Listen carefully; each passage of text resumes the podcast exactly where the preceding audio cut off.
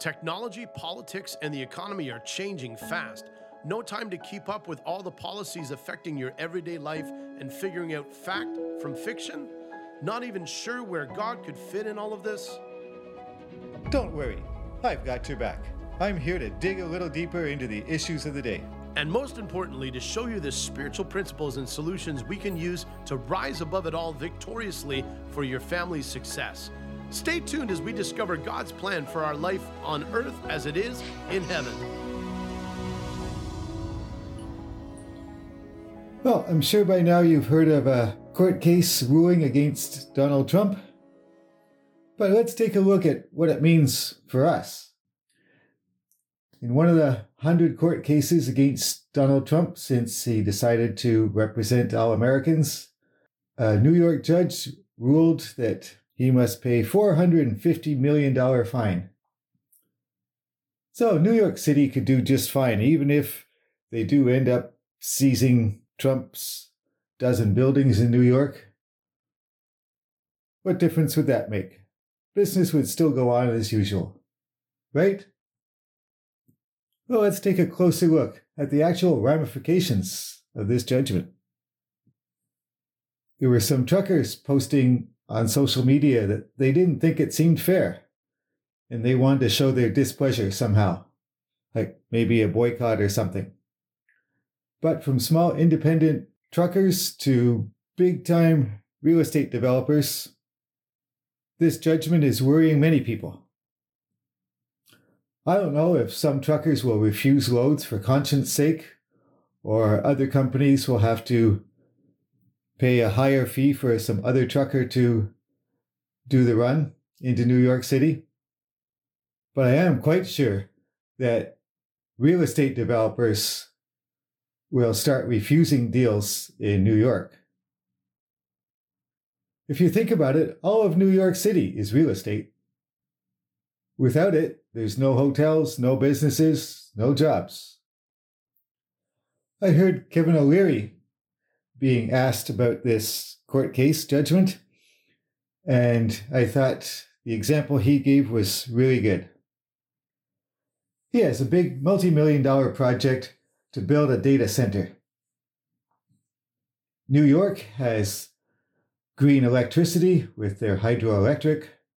They have the employee base that would be good for it, but there is zero chance, he said, that they would ever built in New York City or in New York State at all.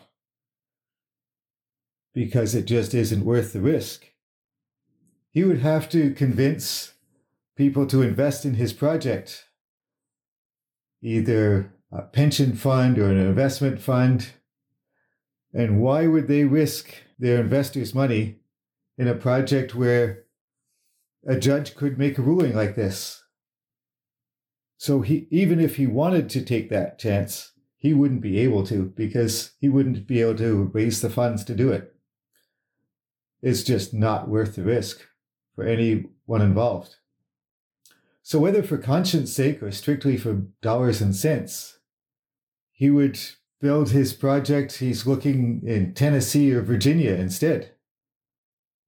So this judge's indictment is against all New York State. In case you're not familiar with the case, I'll give you a quick summary.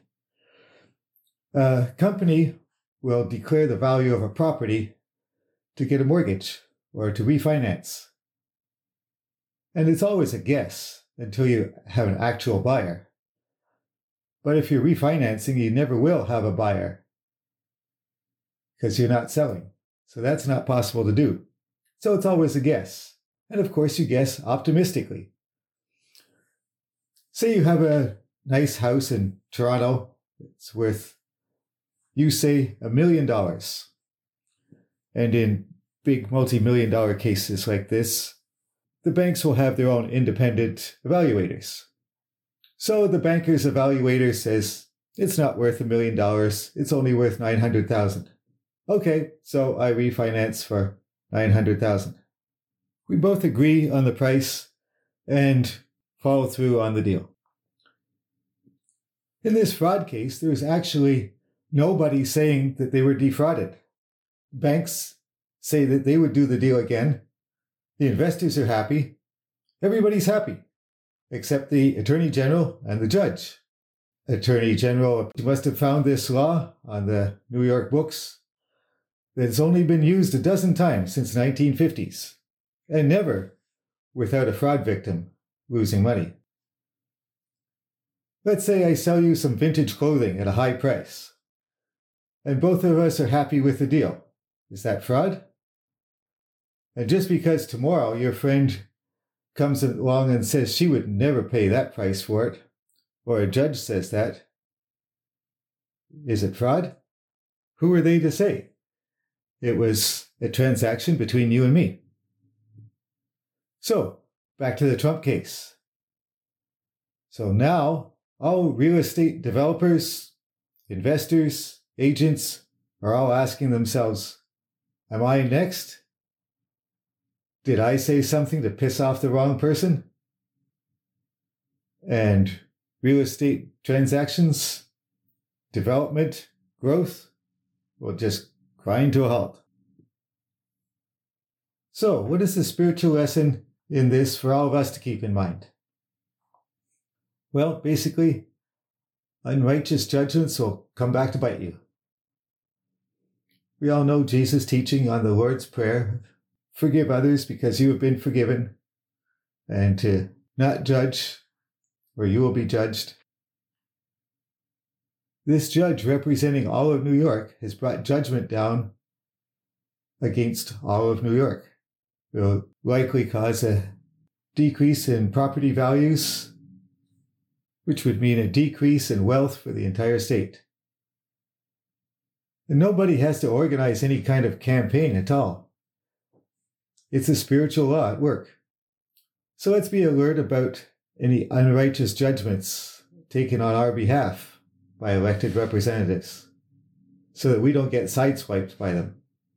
And at the same time, let's be careful on any judgments that we have made against anybody and bring this down upon ourselves.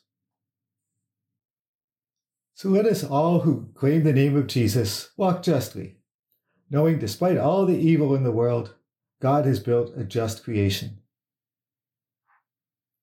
Keeping in mind that judgment is mine, says the word, we are all called to show mercy to those around us, and mercy triumphs over justice. In any judgment calls we have to make about situations we align with Holy Spirit as best we can, knowing God will judge, and we leave that up to Him.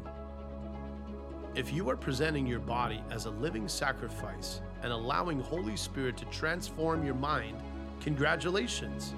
You are integrating your spirit, mind, and body, strengthening yourself to overcome evil with good. Please leave a rating for the show and hit subscribe to be notified of new fascinating topics I'll be discussing next on earth as it is in heaven. Until next time, may God bless you and make you a blessing to those around you.